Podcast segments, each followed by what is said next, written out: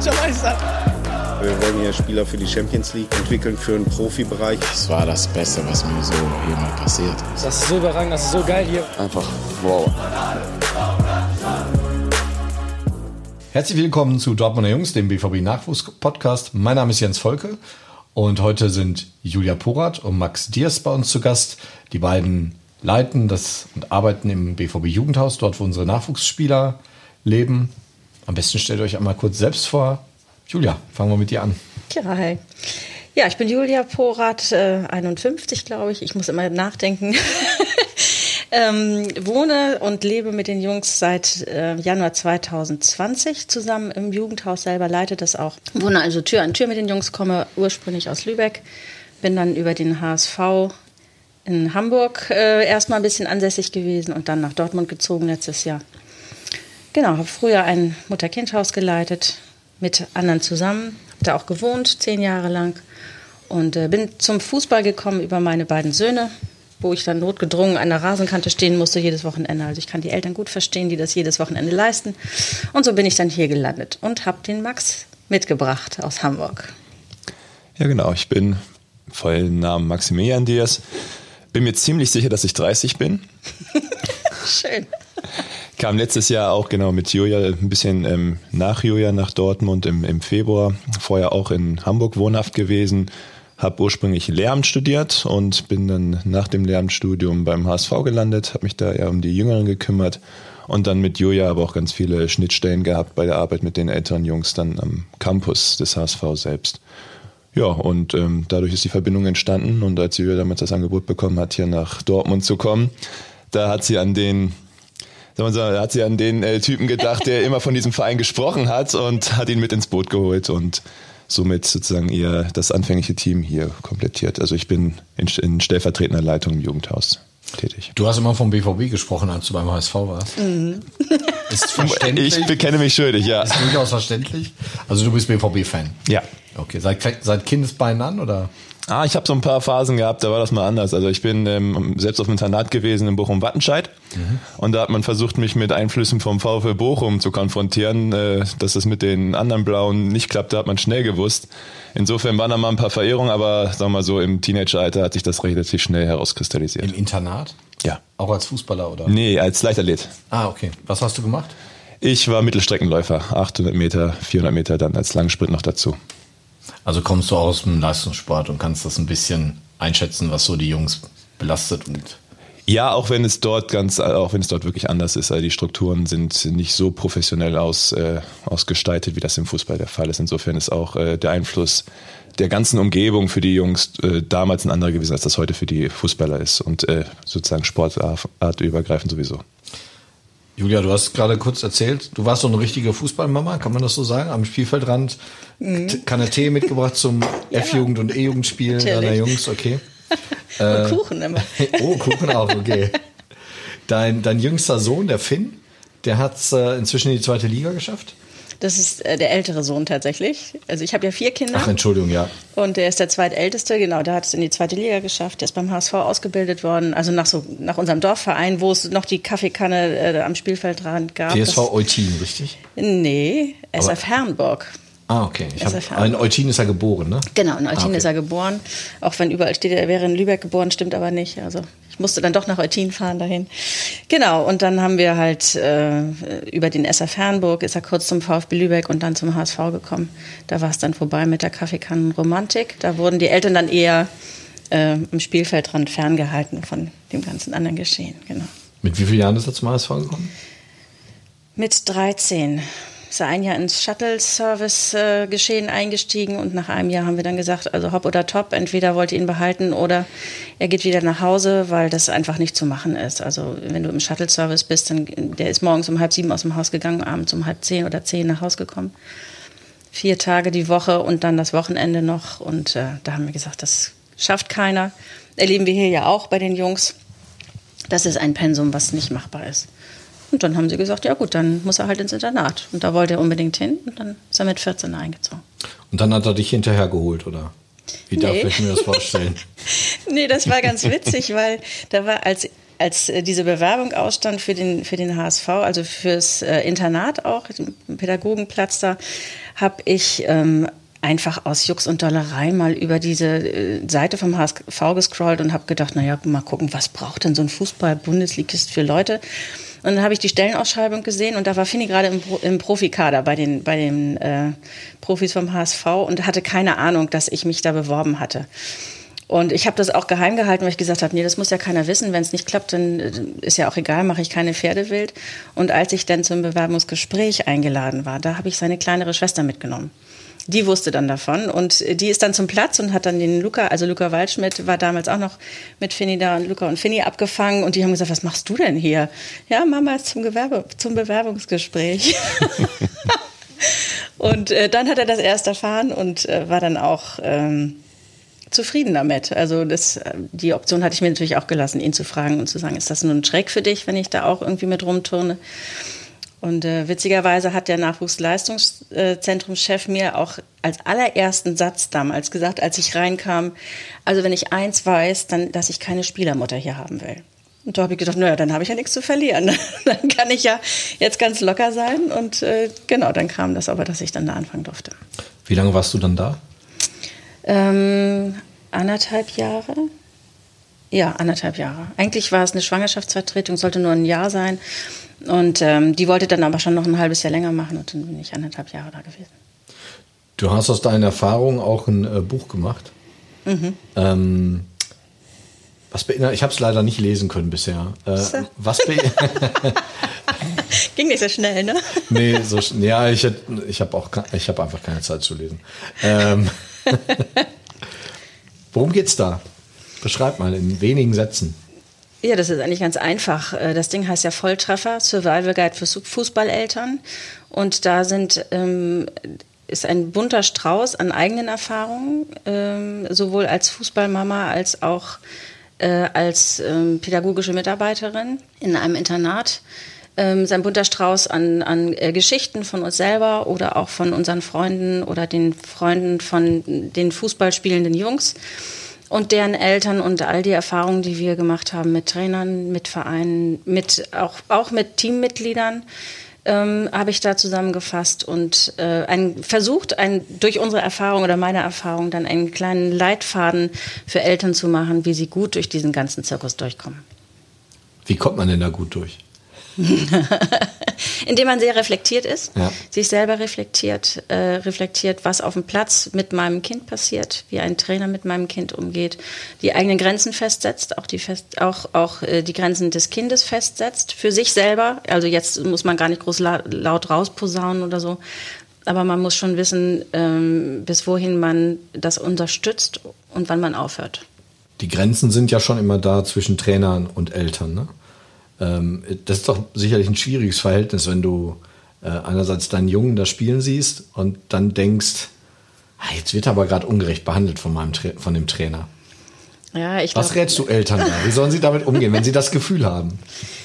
Also dieses Gefühl haben äh, Eltern, die unzufrieden sind mit dem Trainer. Ich bin selten unzufrieden gewesen mit dem Trainer. Erst später, als es dann in den Leistungsbereich ging, da gab es dann schon so die eine oder andere Situation, wo ich gedacht habe, mm, das ist jetzt nicht okay.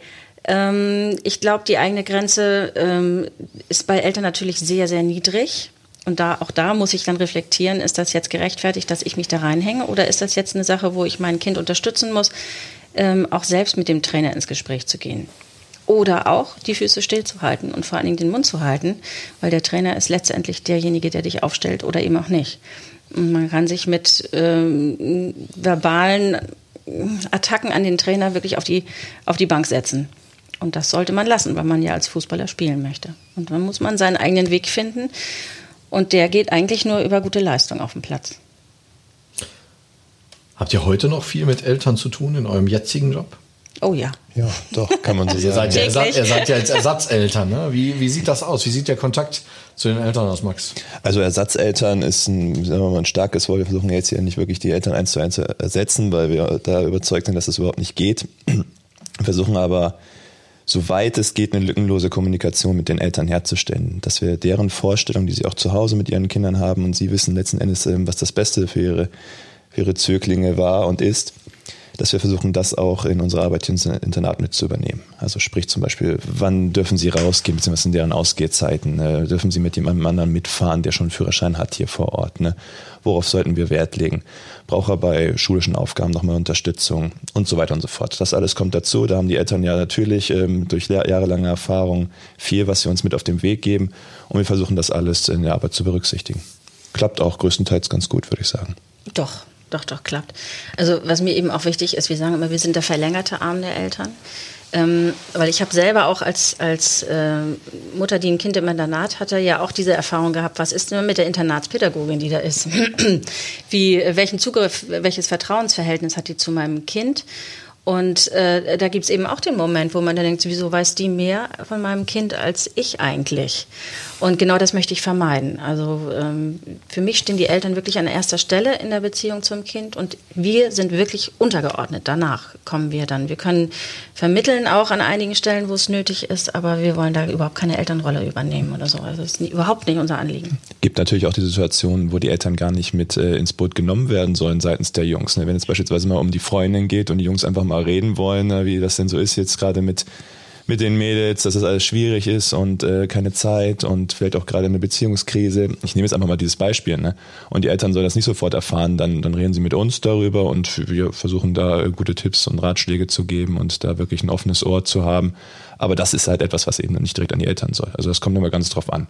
Aber Elternrolle, also die wirklich ähm, basale Elternrolle, die eben auch zu Hause ausgeführt wurde, die übernehmen wir nicht eins zu eins.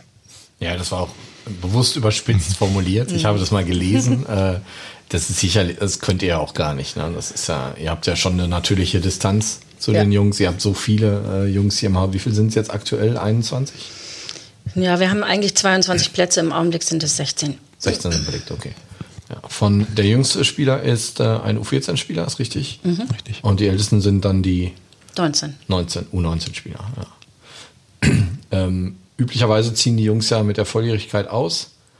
Ne, beziehungsweise kurz danach, je nachdem, ja, theoretisch. Das ist nicht immer so einfach, das weiß ich auch. Ähm, habt ihr jetzt äh, in eurer, seit ihr hier seid, schon äh, Auszüge begleitet? Ja, klar. Ja. ja. Wie ist das für die Jungs? Wenn sie, speziell, wenn sie lange hier waren? Nein, so ein, so ein gewisses Maß an Unsicherheit, was mhm. denn da kommt. Gerade auch wenn du, es ist ja quasi wie so eine Großfamilie, ne? Du hast da, jeden Tag hast du die Leute um dich und dann gehst du raus und bist allein. Das ist schon eine Umstellung. Die einen sehnen sich danach und die anderen fürchten sich auch ein bisschen davor. Und die, die sich fürchten, landen auch in der WG häufig. Ja. Ja, da stimme ich dir zu. Ne? Die Begeisterung ist da durchaus auch da, ne? gerade ähm, was man in Bezug darauf, was man mit seiner neu gewonnenen Freiheit dann alles äh, anstellen kann. Dann werden die großen Partys angekündigt, ne? was zurzeit natürlich schwierig ist, aber äh, unter normalen Umständen dann schon ähm, sozusagen gemacht äh, worden wäre. Aber das ist dann viel auch Fassade. Innerlich äh, ist natürlich dann die Unsicherheit, ne? wie Julia schon sagte, was, was kommt jetzt eigentlich, wie werde ich mit der neuen Situation fertig werden. Und ähm, in den ruhigen Momenten, wenn man sie dann mal allein dann erwischt, äh, sozusagen dieser Übergangsphase, da dann sprechen sie auch darüber und dann kann man da auch gut ansetzen. Aber klar, ne, wenn die Jungs äh, um einen herum sind, dann sagt man eher, was macht man mit der mit der neuen Bude, keine Ahnung, am Phoenixsee, um jetzt irgendwie ein Beispiel zu nennen oder sonst wo, ne? Und äh, wie werden dann die Abende zusammen aussehen? Wäre mir nicht anders gegangen in dem Alter. Ja. Äh, wie werden denn die Jungs da auch vorbereitet, so auf so einen Umzug? Weil das ist ja jetzt ne, plötzlich, äh, hier bekommen sie alles abgenommen. Mhm. Sie müssen ja nicht mal Wäsche waschen. Ne? Es passiert ja alles, alles wird äh, übernommen. Das ist dann in der eigenen Wohnung ja plötzlich ganz anders. Mhm. Ähm, ich weiß jetzt, wie es bei mir war, als ich ausgezogen war, da, äh, bin. Das wird bei euch nicht viel anders gewesen sein. Entweder hat man schon mal der Mutter oder äh, über die Schulter geguckt. In unserer Generation war es ja noch allein die Mutter, die die Wäsche gemacht hat. ähm, so, heute kann mein Sohn mir beim Wäschewachen zugucken, aber ähm, das war ja schon ein bisschen äh, schwierig. Ich kann mir vorstellen, dass das für die Jungs noch krasser ist, oder äh, ist das ein Vorurteil? Das ist kein Vorurteil. Wobei wir versuchen, äh, gerade auch den Neuzugängen, die dann kommen, ich erkläre denen auch die Waschmaschine und auch den Trockner, damit sie genau das auch äh, lernen ähm, all das, was, wir, was sie so äh, alltagstauglich brauchen, versuchen wir ihnen beizubringen, je nachdem, wie, auch wie sie es annehmen. Ja. Also ich habe äh, mich letztens auch mit einem unterhalten, der ausgezogen war und der sagte, hätte ich gewusst, was mich alles erwartet. Ja, hättest du mal ein bisschen zugehört. Ja, das ist natürlich, also das geht mit Bankgeschäften los und hört mit Wäschewaschen auf. Ne? Also das sind so Sachen, die, die müssen wir ihnen beibringen und da sind wir dabei. Klappt nicht bei jedem, weil auch nicht jeder gewillt ist, das zu machen. Das ist ja eine freiwillige Geschichte. Und äh, es wird auch nicht von allen Eltern gewünscht. Das ist ja auch ein, äh, Teil Kontrollabgabe, wenn ich das jemand anderem meinem Kind beibringen lasse. Und so, wie es dann gewünscht ist, bringen wir es ihnen bei. Das ist der Hauptpunkt der Bereitschaft für die Jungs, genau. ne? ob die Eltern das zu Hause auch ähm, haben machen lassen oder sagen wir so selbst gemacht haben oder diese Aufgabe den Jungs übertragen haben. Entsprechend wird das dann hier fortgeführt beziehungsweise versucht fortzuführen. Wir versuchen dann schon doch immer mal eben auch vor dem Hintergrund der irgendwann einsetzenden Selbstständigkeit dann mal diese Aufgaben nahezulegen, sag ich. Ne? Mhm. Aber wie wir schon sagte, das hängt halt ganz davon ab, was mitgebracht wurde. Ist das die größte Schwierigkeit? Ähm dass die Jungs vielleicht, ich, ich überspitze das jetzt mal, zu unselbstständig äh, sein können? Ja, ich denke, das eigene äh, Entscheidungen treffen ist ein Haupt, Hauptpunkt, den die Jungs in der Selbstständigkeit lernen müssen. Ähm, Entscheidungen im eigenen Leben zu treffen, Entscheidungen auf dem Platz zu treffen äh, um der Mannschaft zu dienen, um äh, schnell mit dem Kopf zu sein auf dem Spielfeldrand, äh, auf dem Spielfeld, aber eben auch in ihrem eigenen Leben. Ich finde es ganz schwierig, wenn du, wenn du junge Menschen fragst, äh, welche Entscheidung sie treffen würden und sie dann sagen, ja, ich habe gar keine Ahnung, weiß ich gar nicht. Ja, im Moment brauche ich noch ein bisschen Zeit. Und dann fragst du nach zwei Wochen nochmal nach, dann haben sie immer noch keine Entscheidung getroffen. Die müssen für sich selber äh, geschult werden, auch einzustehen und zu sagen, die Entscheidung, die ich jetzt treffe, die ist gut, egal ob die Konsequenz später auch ist, dass es vielleicht im Rückblick gesehen gar nicht so eine tolle Entscheidung war, aber die Entscheidung zu machen ist wichtig. Und das lernen sie im Alltag am allerbesten. Und dann spiegelt sich das später auch wieder. Ja, ich hatte mal einen Trainer hier, der auch gesagt hat, äh, ihn nervt, dass viele Spieler keine Entscheidungen fällen können, auch auf dem Platz. Mhm. Dass für jede Aktion im Spiel manche Spieler immer eine Anweisung brauchen. Ähm, und er sagt, es ist für den Jungen, für seine Entwicklung wäre es viel besser, er trifft die Entscheidung selbst. Ob sie falsch oder richtig mhm. ist, nur daraus kann er ja lernen. Genau. Ähm, wie kriegt man das hin? Das ist ja nicht nur eine Frage von euch, das ist nicht nur eine Frage der Trainer. Ich habe da, da eine, eine Idee jetzt nicht, aber mir fällt da was, was, das, was zu ein. Ähm, die Jungs jetzt, wenn wir jetzt mal unsere hier nehmen, die sind ähm, im Prinzip gar nicht so unselbstständig. Es kommt immer auf den Bereich an. Also wenn es jetzt zum Beispiel, keine Ahnung, auf dem Platz, wenn wir jetzt da von Unselbstständigkeit sprechen oder so, im Leben drumherum ist das gar nicht so zu sehen. Also die organisieren sich, was ihren Tagesablauf, was ihre Freizeitveranstaltungen angeht und so weiter und fort, schon zu einem wirklich großen Teil selbst. Und ihre, ihre Beziehungspflege, die ja heute ganz anders ist, als das früher der Fall war, über verschiedene soziale Medien, wo sie den Kanal bedienen müssen, den Kanal und so, das haben die richtig gut im Griff. Also das sind schon auch selbstständige Geister. Aber nicht, wenn es um Entscheidungen geht. Nicht, wenn es halt wirklich um, um wir sagen, wir sprechen jetzt von wichtigen Entscheidungen, aber ob ich jetzt äh, zum Beispiel diesen Post einstelle oder den Post einstelle, ist ja auch eine wichtige Entscheidung von einem persönlich. Ne? Frage ist, wie ich diese Brücke schlage, letzten Endes. Ne? Dass ich wirklich diesen, diesen freien Geist, den die Jungs alle haben, da bin ich mir ganz sicher, auch auf den Platz bringe.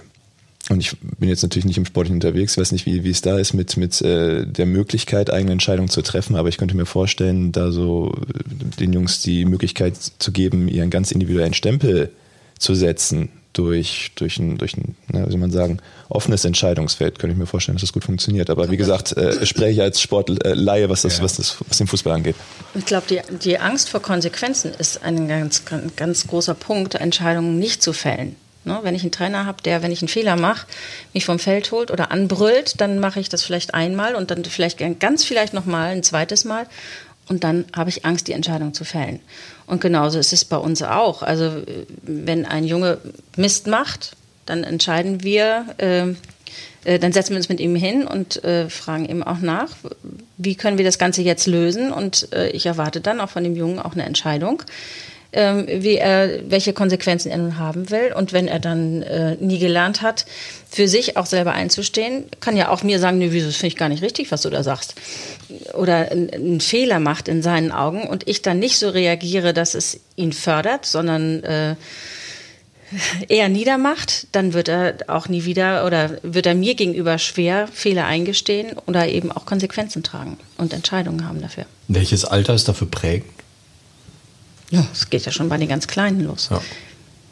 Also eigentlich, wenn ich jetzt, wenn ich mal über die Dorfplätze gehe mhm. äh, oder die Vorstädte, dann und ich habe Trainer, die in der U9, U10 ihre Spieler schon immer anschreien, dann äh, produziere ich in Anführungsstrichen eben ängstliche, ängstliche Hast, ja schon, Jungs. hast du schon, schon äh, in der was, Pampersliga, in der G-Jugend? Ja, ich meine, auch das- schon, ne? ja. Sechs, siebenjährige, die angebrüllt werden von Aber das ist ja auch gar nicht notwendig. Ne? Gerade wenn die Neunjährigen im Spiel einen schlechten Pass machen oder, oder eben dann eine Abwehraktion daneben geht, die Konsequenz, die erleben sie ja selbst. Ne? Dann kriegen sie das Tor eingeschenkt, ne? dann kriegen sie den Druck, der aus der Mannschaft schon ohnehin besteht. Ne? Und das, was von außen kommt, ist dann manchmal das, was den Druck ja überlaufen lässt. Und dann haben wir da, ja, dann haben wir eine Entwicklungshemmung der Jungs. Ne? Weil, wie gesagt, das würden sie gruppendynamisch und auch für sich selbst äh, durch die unmittelbare Konsequenz selber erfahren. Und dadurch viel, viel stärker, denn wenn das mit ein bisschen, sag mal so, ein bisschen einordnenden Kommentaren noch von außen in die richtige Richtung gelenkt würde. Und die sind ja auch sehr selbstkritisch. Ja. Also jeder Spieler braucht nicht von außen zu hören, dass er gerade äh, schlecht gewesen ist, sondern äh, der wird dir immer sagen, ganz ehrlich sagen, nee, also heute, sorry, da waren die anderen deutlich besser und ich war einfach scheiße drauf. Wenn wir mal bei dem schlecht drauf bleiben, was, ähm, du hast ja jetzt auch schon mehrere Spieler begleitet, sowohl beim HSV als auch jetzt hier, Julia. Ähm, auch, auch du natürlich, Max. ähm, wie bereitet man einen Spieler darauf vor, abgesehen davon, was der Trainer macht, aber aus eurer Sicht, wenn man merkt, es wird nichts, Profikarriere, das wird nicht klappen. Er kann froh sein, wenn er am Ende irgendwo in der Oberliga landet. Das ist ja jetzt auch nicht gerade die Ausnahme. Kann man darauf einen Spieler vorbereiten? Das muss Hand in Hand gehen, ähm, auch mit dem Verein. Also ich kann nicht vorgreifen. Natürlich sehen wir auch bei einigen Leuten, wo es ganz sicher nicht klappen wird. Da werden wir aber in die Richtung noch nicht gehen, weil wir dann Träume zerstören, ähm, die sich vielleicht ja auch noch bewahrheiten. Wir liegen ja auch nicht immer richtig, ne? sondern kann ja auch sein, dass, dass irgendwo ein 60er, 16-Jähriger rumläuft, äh, von dem wir sagen, also mit der Einstellung, das wird im Leben nichts. Ja gut, vielleicht wechselt er noch in einen anderen Verein und da sieht der Trainer, wow, der hat da und da die Stärken und fördert ihn da und dann blüht er plötzlich auf. Das ähm, liegt nicht in unserer Macht und äh, wir warten eigentlich immer drauf, dass der Verein dann auch sagt, also hier bei uns geht es nicht weiter und dann reden wir mit den Jungs darüber. Wie, was, was macht ihr dann mit denen? einfach eins zu eins Gespräche führen, äh, ganz unterschiedlich, mal im Büro, mal im, im Auto unterwegs. Ähm, es gibt immer Schnittstellen, wo man dann auch mal miteinander reden kann beim Essen. Und dann einfach nachfragen, welche Idee hast du? Hast du jetzt äh, mit de- deinem Berater, die haben ja alle Berater, dich schon mal kurz geschlossen, wie es weitergehen kann? Hast du eine Idee, was es vielleicht äh, noch gibt, was dich vielleicht noch mehr begeistert? Mm, Ich habe zum Beispiel eine, eine Geschichte gehabt mit, ähm, da, da war der Junge nicht dabei, habe ich mich mit der Mutter unterhalten und da war es auch klar, es geht irgendwie nicht weiter. Und die Mutter war auch sehr enttäuscht.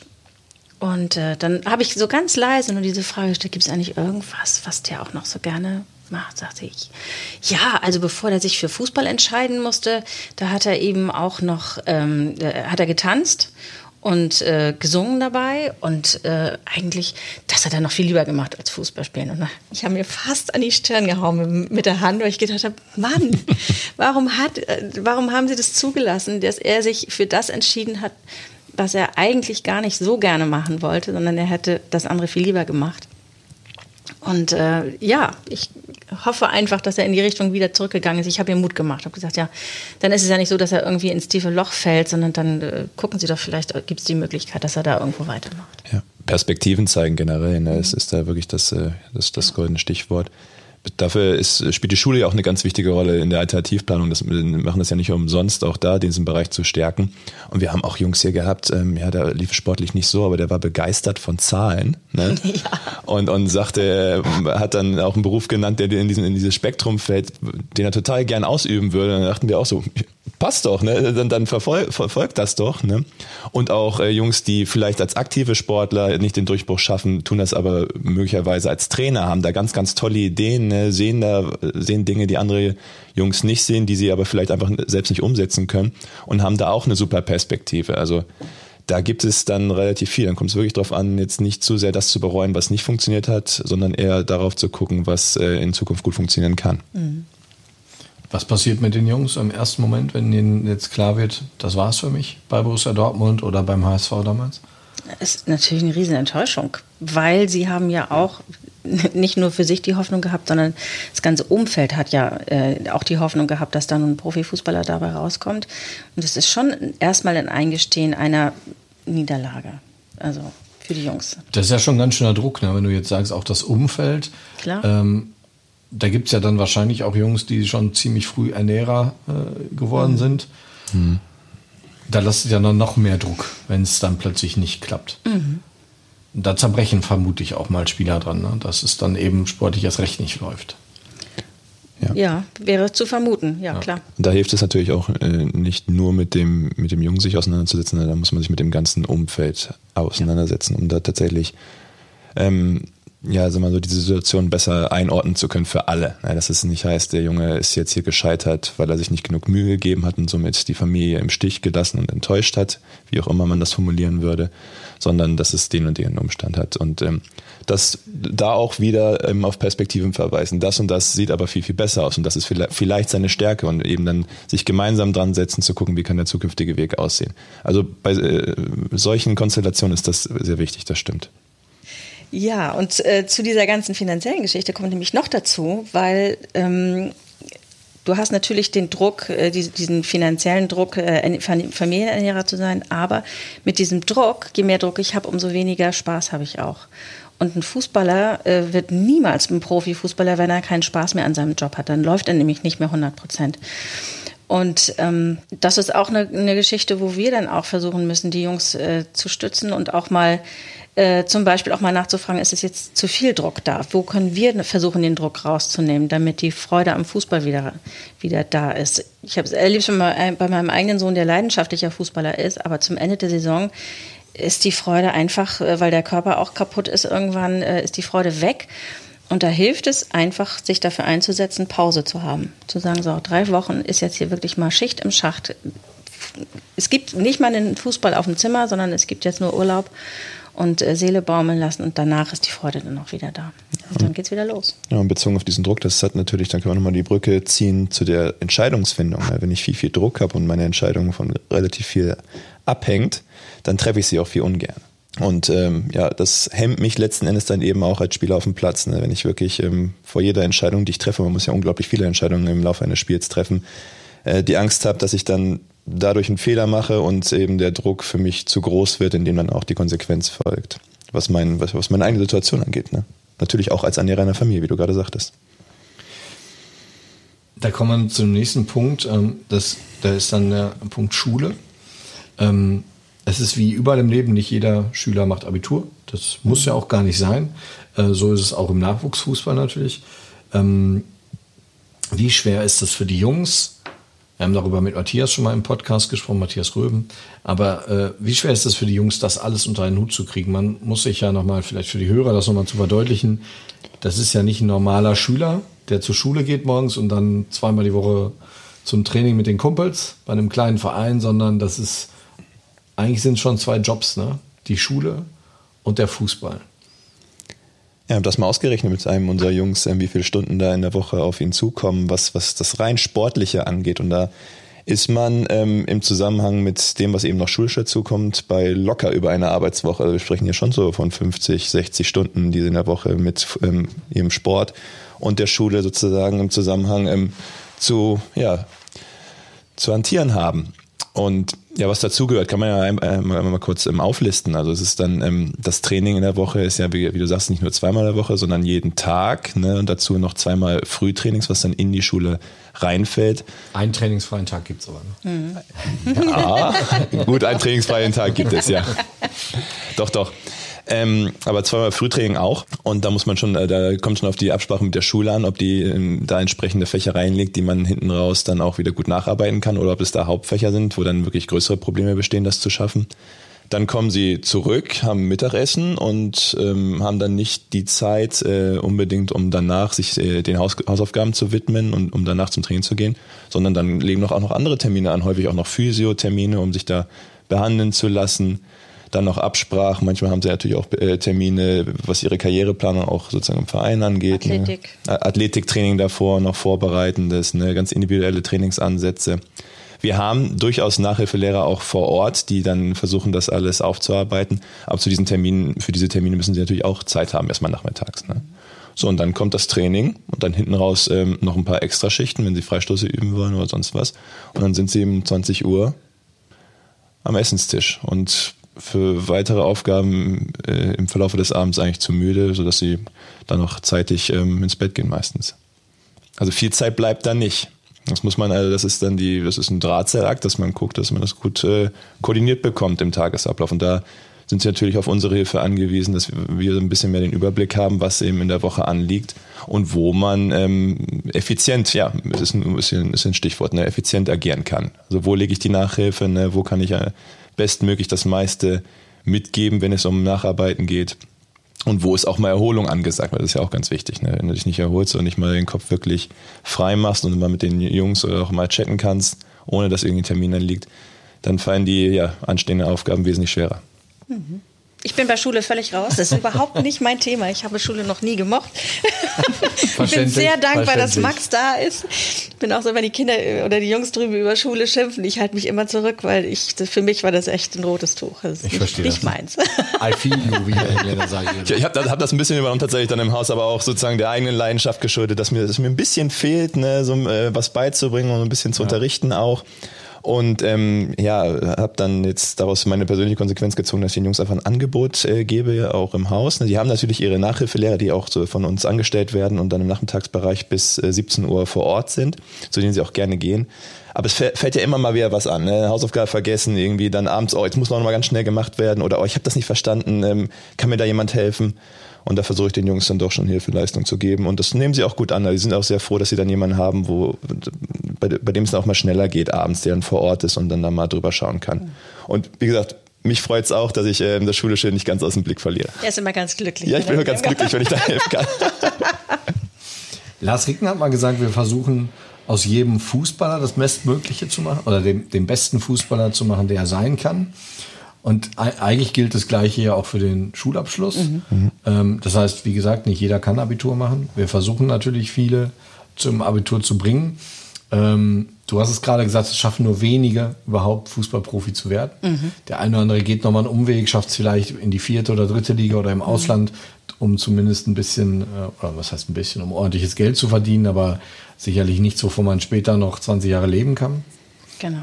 Deswegen ist die schulische Ausbildung ja so enorm wichtig.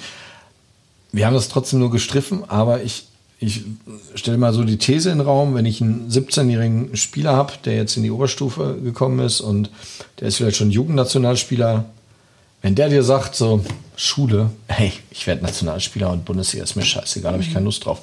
Was, was sagst du dem? Ja, da kann man mit Beispielen natürlich ganz gut kommen. Also ich meine, es gibt schon viele Jungs, die genau die gleichen Gedanken gehegt haben und wo dann eine Verletzung kam und das ähm, von jetzt auf da dann vorbei war. Natürlich wollen wir dann keine Angst machen und sagen, eine Verletzung kann immer kommen. Aber es ist wichtig, ein zweites, äh, ja, wie soll man sagen, ein Sicherheitsnetz zu haben und äh, auch ein Plan B, weil die, ähm, auch die Fußballerkarriere ist natürlich endlich. Ne? Der, der, Körper gibt es bestimmt nicht über 40 hinaus äh, her, dass man da weiter im Profifußball nachgeht. Und es ist ganz gut, sich für die Zeit danach auch aufzustellen. Und da kann man auch positive Beispiele natürlich aus dem Verein nehmen. Wir haben ja, wir haben ja auch in unserem Verein durchaus ähm, ehemalige Fußballer, die jetzt in leitenden Positionen unterwegs sind. Und das bestimmt auch, weil sie in der Schule das eine oder andere Mal aufgepasst haben. Und das kann man natürlich dann immer ganz gut ähm, benutzen als Beispiel, um die Jungs zu motivieren. Komm. Also es ist ähm, auf jeden Fall richtig, dass natürlich, wenn, wenn so viele, soll man sagen, Verpflichtungen ähm, anliegen für die Jungs, äh, Nationalspieler, sagst du ja, ne, und dann immer hier und da also Auswärtstermine, Schule verpasst und und und. Das spitzt sich natürlich irgendwann zu, sodass ähm, möglicherweise das Abitur dann manchmal nicht mehr ähm, in Frage kommt, aber ein Fachabi oder, oder etwas dergleichen. Ne? Also zumindest ein, ein Abschluss, auf den sie später aufbauen können, das soll das Ziel sein. Und das akzeptieren die meisten dann auch, auch wenn sie schon sehr mit dem Kopf im Fußballhimmel sind. Ja, es ist ja sehr wichtig. Ne? Wenn, mhm.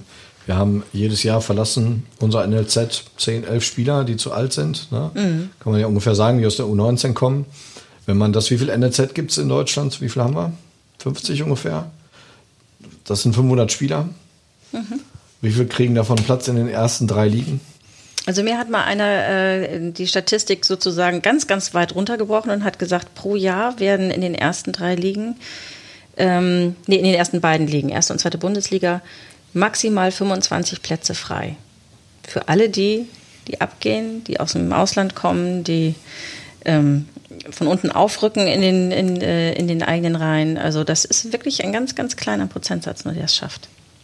Ja, aber ich denke, und das muss ja auch wichtig sein für so einen Jugendspieler, jeder denkt wahrscheinlich, er ist einer von Natürlich. denen. Ja, muss er ja, Muss er ja auch denken. Alles andere wäre ja auch wirklich, das würde dem Sportlergeist dann nicht entsprechen. Und nicht nur er denkt das, viele seine, äh, seiner Eltern und äh, Freunde und Bekannten denken das eben auch. Ne? Hilft denn so einem Jungen am Ende der Realismus mehr? Oder diese, dieser, diese, ja, ich will, wenn ich es jetzt negativ sagen würde, Träumerei, das ist zu negativ, oder dieser Traum? Oder ist es eine Mischung? Also ich, ähm, vielleicht darf man das gar nicht so sagen, aber ich denke, wenn zwischendrin schon mal Rückschläge da gewesen sind, in Form von Verletzung, ähm, die auch mal gezeigt haben, wow, dieser Traum kann ganz, ganz, ganz schnell vorbei sein, ähm, dann setzt ja ein Stück Realismus ein und dann sind sie auch äh, zumindest sensibel auf dieser Schiene geworden oder ein bisschen sensibel. Ähm, und auch ein bisschen dankbarer für das, was sie machen dürfen, bis zu dem Zeitpunkt, der jetzt gerade da ist. Ähm, ich habe schon meinen nächsten Buchtitel im Kopf und der heißt Zerplatzte Träume. ähm, nur aus Spaß jetzt gerade. Aber äh, das sind so, natürlich hast du viel, viel häufiger die zerplatzten Träume. Und wenn äh, jemand noch nie einen kleinen Rückschlag erlebt hat, äh, dann ist natürlich der, der Traum, wenn der nachher platzt, äh, ganz, ganz, äh, also entwickelt sich zum Albtraum. Natürlich. Ich freue mich immer, wenn die Jungs doch ihre kleinen Rückschläge mal haben zwischendrin und äh, so ein bisschen an der Realis äh, Realismusgrenze so ein bisschen kratzen. Also wir versuchen sie auch immer dahingehend auch so ein bisschen mh, mit offenen Augen zu schulen, dass es die Möglichkeit eben auch gibt, dass es eine, äh, einen nicht so positiven Traumausgang gibt, wie sie sich das erhoffen. Und sie sehen es ja auch im eigenen Umfeld. Also wir haben ja hier durchaus auch Spieler gehabt, die äh, gedacht haben, so jetzt noch zwei Monate und dann bin ich im Profifußball und schwupps war es dann vorbei. Und äh, das kriegen sie natürlich auch mit. Wollte ich gerade sagen, sie sind Ja. sich dessen durchaus bewusst. Also da ist mehr Realismus vorhanden, als es manchmal den Anschein macht. Ne? Manchmal ist es dann einfach so eine Möglichkeit, sich selbst zu motivieren und, und zu sagen, ja, nee, ich, ich, ich werde das auf jeden Fall. Ne? Und wie gesagt, das sollten wir ja genauso fördern, ne? diese, du nennst es Träumerei, ne? aber es ist auch einfach eine Vision von der, oh, Entschuldigung, von der eigenen Karriere, ne? sollte genauso ähm, unterstützt werden, wie letzten Endes auch ähm, dann die Aufarbeitung von Rückschlägen, die dann eben zu einer, ja, soll man sagen, zu einer Aufnahme des Realismus führen, letzten Endes. Ne? Beziehungsweise, und das kommt ja auch dazu, ne? ein Rückschlag als aktiver äh, Sportler, haben wir ja auch gerade thematisiert, kann der Traum für eine andere Karriere bedeuten. Wir haben da ja gerade drüber gesprochen, auch mal, ähm, wie ihr das Spielern beibringt. Ist es denn, wenn, wenn wir jetzt über Traum und Realität sprechen, äh, die ja nicht immer übereinstimmen, ähm, ist es denn für die meisten Spieler schon klar, dass es nicht weitergeht? Wissen, wissen die sich so weit einzuschätzen, dass sie, sie sind jetzt am Ende der U19 und irgendwann so im Frühjahr, Frühsommer merken sie oder bekommen sie es vielleicht auch gesagt, so neuer Vertrag wird nichts, auch nicht für die U23. Ähm, ist den meisten das vorher schon klar oder sind oder gibt es da doch noch immer, dass alle überrascht sind und so? Also, zumindest sagen sie das äh, nicht, dass sie nicht überrascht sind. Ja. Ähm, ich glaube schon, dass die Angst zumindest da ist, dass es nicht klappen könnte. Aber es ist auch noch anders als bei, bei anderen Vereinen. Also sie wissen genau, dass sie, wenn sie hier im, im U19-Bereich unterwegs sind, im U17-Bereich unterwegs sind, dass sie wirklich top ausgebildet wurden. Und deswegen heißt es für sie nicht gleichbedeutend, wenn sie, wenn es hier nicht weitergeht, dass es äh, woanders nicht auch weitergehen könnte. Also da wird die Karriere noch nicht, äh, wird unter die Karriere noch kein Schlussstrich gesetzt. Dann ähm, sind noch, äh, das ist den Jungs durchaus bewusst, ähm, wenn es hier nicht klappt, dass sie dann bei anderen Vereinen durchaus noch die Chance haben, dort ihren Traum weiter zu verfolgen. Möglicherweise. Möglicherweise, ne? Aber, aber sie, ja gut, das kommt immer drauf an, ähm, was der Grund ist, so, d- dass es eben hier nicht geklappt hat. Aber bei vielen ist das durchaus auch noch da, dass sie dann die Perspektive bei anderen Vereinen sehen. Ja, wir haben ja eine riesen, riesen Latte an Spielern, die hier ausgebildet wurden, die jetzt in den ersten drei Ligen spielen oder teilweise auch noch in der vierten Liga, wo ja teilweise auch noch äh, Profifußball gespielt wird. Also von daher ist das schon ein schöner Schlusssatz, dass es noch nicht das Ende des Traums sein muss, wenn man es äh, hier am Ende nicht in den Profikader geschafft hat. Nee, das wäre ja furchtbar. Nein, auf keinen Fall. Auf keinen Fall. Wie viele Plätze sind denn hier immer frei? Das ist Ja, ja, äh, genau. nein, nein, nein. Also Wie gesagt, aber die Fußballwelt ist ja auch gespickt von Leuten, die es vielleicht als jungen Spieler nicht geschafft haben, aber dann einen anderen Traum ähm, hatten, der aber mit dem Fußball zusammenhängt und dann dort eine Arbeit gefunden haben und dort vielleicht ähm, letzten Endes genau das erreicht haben, von dem sie gar nicht wussten, dass es ihr eigentlicher Traum war. Also ähm, es gibt viele, viele Möglichkeiten hier bei uns, ne? oder sagen wir mal so im Fußballkosmos generell. Und davon eine zu ergreifen, das ist für viele schon auch der Traum, den sie sich ähm, erhoffen. wenn es aktiv nicht klappt, was wir natürlich allen wünschen. Schönes Schlusswort. Ich bedanke mich bei euch. Sehr gern. Schön, dass ihr da wart. Ich wünsche euch viel Erfolg für eure Arbeit. Viel Vielen Dank. Spaß. Geht auf jeden Fall mit Spaß an die Sache, das hört man. Ja, wir hören uns in einem Monat wieder. Bis dann.